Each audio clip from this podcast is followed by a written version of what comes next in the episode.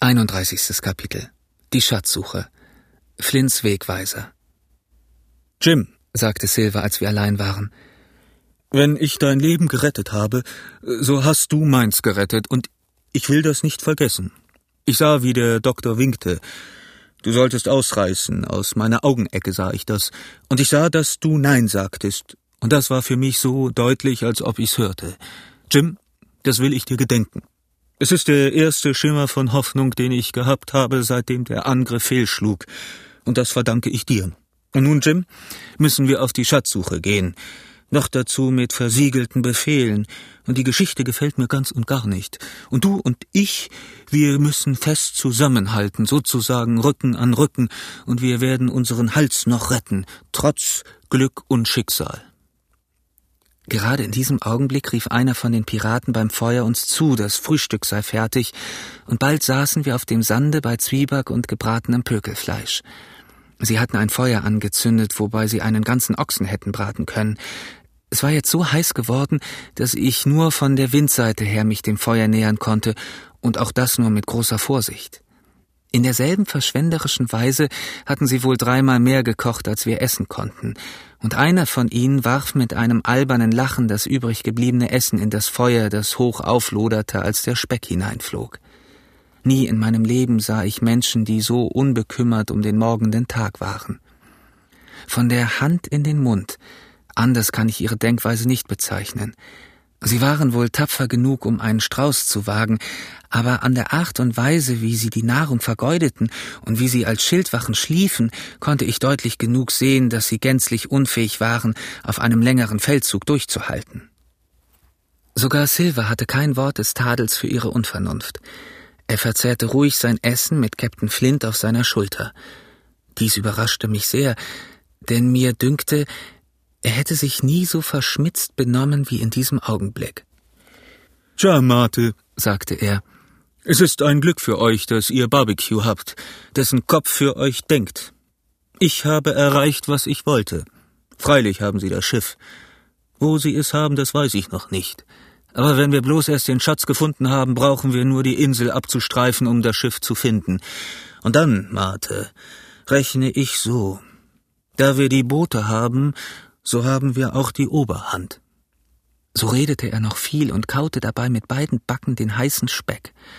So richtete er ihre Hoffnung und Zuversicht wieder auf und dabei zur gleichen Zeit, davon bin ich fest überzeugt, auch seine eigene. Was nun unsere Geisel hier betrifft, fuhr er fort, so denke ich, das war wohl das letzte Wort, das er mit seinen Freunden gesprochen hat.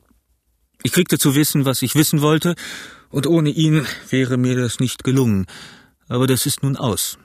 Wenn wir auf die Schatzsuche gehen, werde ich ihn an eine Leine nehmen, denn wir sollten auf ihn aufpassen, wie wenn er von Gold wäre, von wegen möglicher Zwischenfälle, versteht ihr?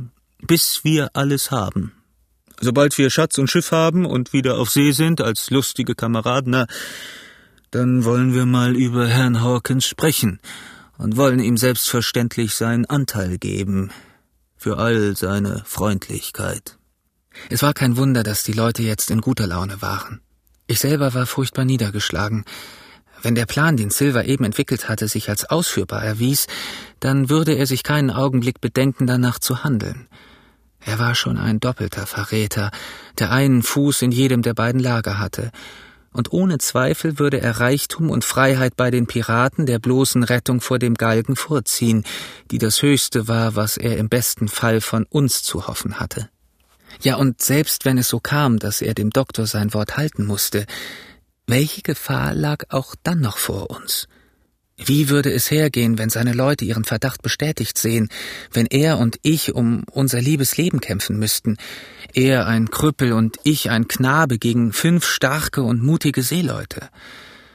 Zu dieser doppelten Furcht kam noch das Geheimnis, das über dem Verhalten meiner Freunde ruhte, ihre unerklärliche Aufgabe des Pfahlwerks, ihre noch unbegreiflichere Herausgabe der Karte und das Allerunbegreiflichste des Doktors letztes Warnungswort an Silver. Macht euch auf Böen gefasst, wenn ihr den Schatz findet. Man wird mir daher gerne glauben, dass mir mein Frühstück nicht besonders gut schmeckte und dass ich mit einem unruhigen Herzen meinen Feinden, die mich gefangen hatten, auf ihrer Suche nach dem Schatz folgte. Wenn jemand da gewesen wäre, der uns hätte sehen können, so hätte er sich über unseren Anblick wohl gewundert. Alle in schmutzigen Seemannskleidern und alle außer mir bis an die Zähne bewaffnet. Silver hatte sich zwei Musketen umgehängt, eine vorn und eine hinten. Außerdem trug er an seinem Gürtel noch den breiten Entersäbel und in jeder Tasche seines breiten Rockes eine Pistole. Um seine seltsame Erscheinung zu vervollständigen, saß auf seiner Schulter Captain Flint und plapperte allerlei Seemannschnack ohne Sinn und Verstand. An einer Leine, die mir um den Leib gebunden war, folgte ich gehorsam dem Schiffskoch, der das andere Ende des Stricks bald in seiner freien Hand, bald zwischen seinen mächtigen Zähnen hielt. So führte er mich wie einen Tanzbären am Strick. Die anderen Leute waren in verschiedener Weise bepackt. Einige trugen Picken und Spaten, dies waren die Gegenstände, die sie als ganz besonders notwendig von der Hispaniola an Land gebracht hatten, andere waren mit Pökelfleisch, Brot und Brandwein für das Mittagessen beladen. Dieser ganze Mundvorrat stammte aus dem Blockhause. So konnte ich sehen, dass Silver in der vorigen Nacht vollkommen die Wahrheit gesagt hatte. Hätte er nicht mit dem Doktor den Vertrag abgeschlossen, so hätten er und seine Meuterer, da das Schiff ihnen davongefahren war, von klarem Wasser und den Ergebnissen ihrer Jagd leben müssen. Wasser wäre nicht sehr nach ihrem Geschmack gewesen, und Matrosen sind für gewöhnlich keine guten Schützen, abgesehen davon, dass sie wahrscheinlich nicht sehr reichlich mit Pulver versehen waren, wenn sie schon am Lebensmittel so knapp waren. Nun, so ausgerüstet machten wir uns alle auf den Weg, sogar der Pirat mit der Kopfwunde, der gewiss lieber im Schatten hätte bleiben sollen, und gingen im Gänsemarsch nach dem Strand hinunter, wo die beiden Gigs lagen. Auch diese trugen Spuren des trunkenen Übermutes der Piraten. In dem einen war eine Ruderbank zerbrochen, beide waren schmutzig und voll von Wasser, das nicht ausgeschöpft worden war. Der Sicherheit wegen sollten wir beide Boote mitnehmen, so stiegen denn in jedes Gig drei Mann und wir fuhren los. Schon als wir über den Ankergrund ruderten, entstanden Meinungsverschiedenheiten wegen der Karte.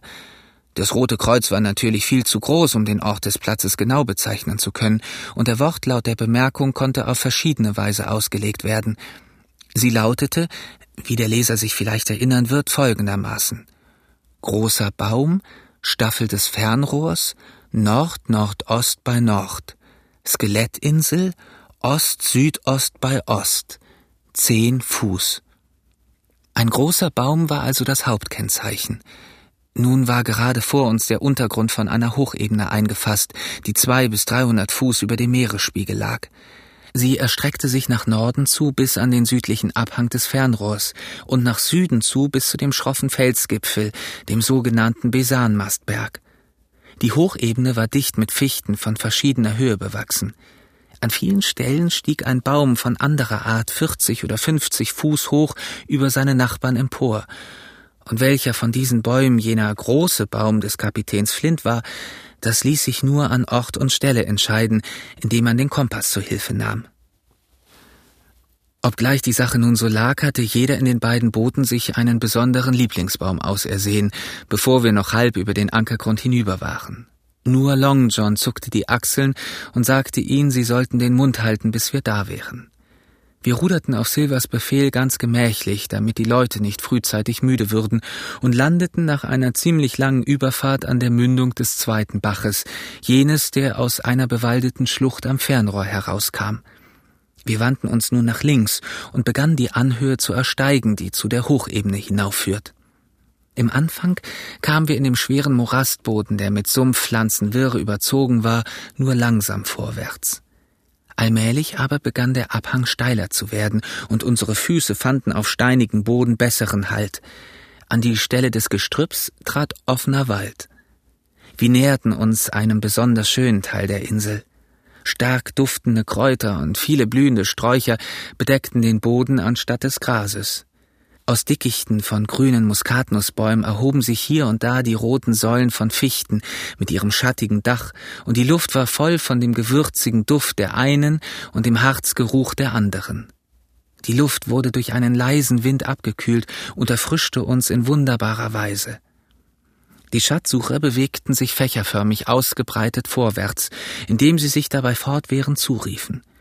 Ungefähr in der Mitte und ein gutes Stück hinter den übrigen folgten Silver und ich, ich an meine Leine angebunden, er mit schwerem Keuchen sich den Abhang hinaufarbeitend.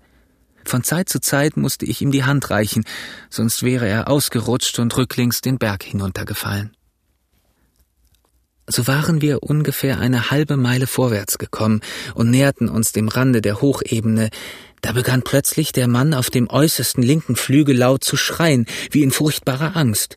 Er stieß einen Schrei nach dem anderen aus, und die übrigen liefen zu ihm hin. Er kann doch den Schatz nicht gefunden haben, schrie Morgan zu uns, als er an uns vorüberlief, denn das ist ja rein unmöglich. Wir fanden allerdings, als wir ebenfalls die Stelle erreichten, etwas ganz Verschiedenes. Am Fuße einer gewaltigen Fichte lag in grünen Ranken, die zum Teil sogar einige von den kleineren Knochen in die Höhe gehoben hatten, ein menschliches Gerippe, an welchem noch ein paar Kleidungsfetzen hingen. Ich glaube, ein Gefühl von Kälte packte für einen Augenblick jedes Herz. Es war ein Seemann, sagte George Mary, der mutiger als die anderen dicht herangegangen war und die Kleidungsfetzen untersuchte. Wenigstens ist dies gutes Schiffertuch. Ah ja, sagte Silver, das ist wahrscheinlich genug. Du willst wohl kaum erwarten, hier einen Bischof zu finden, rechne ich. Aber wie liegen denn die Knochen? Das ist doch nicht natürlich. Allerdings schien es, wenn man genauer hinsah, unmöglich zu sein, dass das Skelett von selber eine solche Stellung angenommen hätte. Abgesehen von einigen kleinen Anordnungen, die vielleicht von den Vögeln verursacht waren, welche sein Fleisch gefressen hatten, oder von den grünen Ranken, die nach und nach die Überreste umsponnen hatten, lag der Mann vollkommen gerade ausgestreckt. Seine Füße wiesen nach der einen Richtung, seine Hände, die über seinen Kopf zusammengefügt waren wie die eines Tauchers, zeigten genau in die entgegengesetzte Richtung. Ich habe einen Gedanken in meinem alten Schädel, bemerkte Silver. Hier ist der Kompass.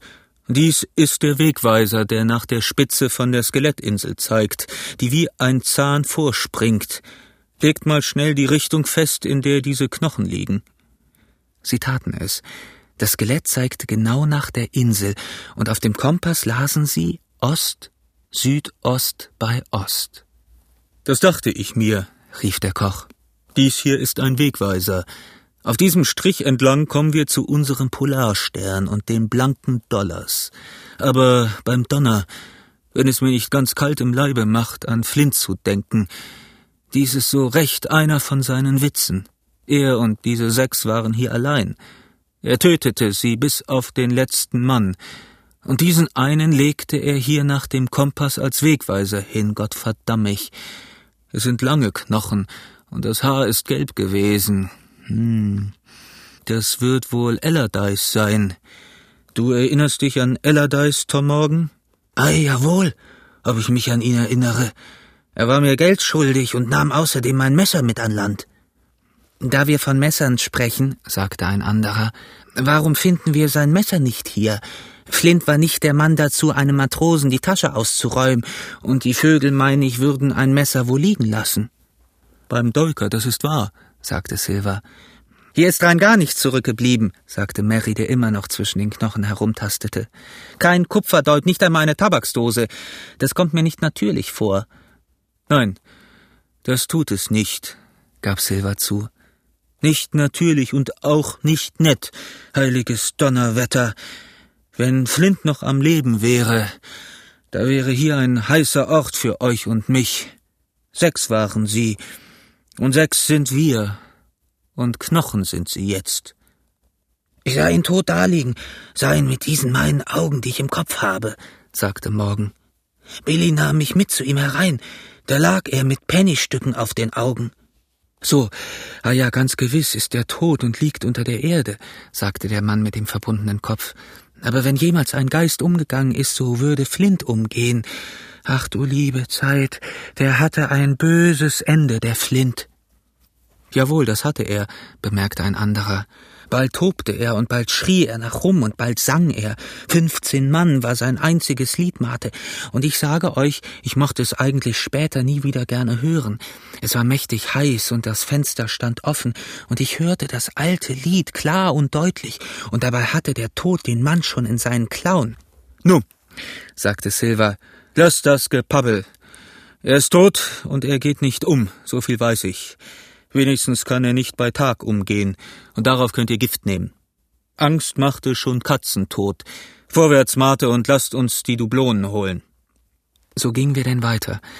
Aber trotz dem hellen Sonnenschein gingen die Piraten nicht mehr einzeln und rufend durch den Wald, sondern hielten sich dicht aneinander und sprachen im Flüsterton. Die Angst vor dem toten Seeräuber hatte sie gepackt.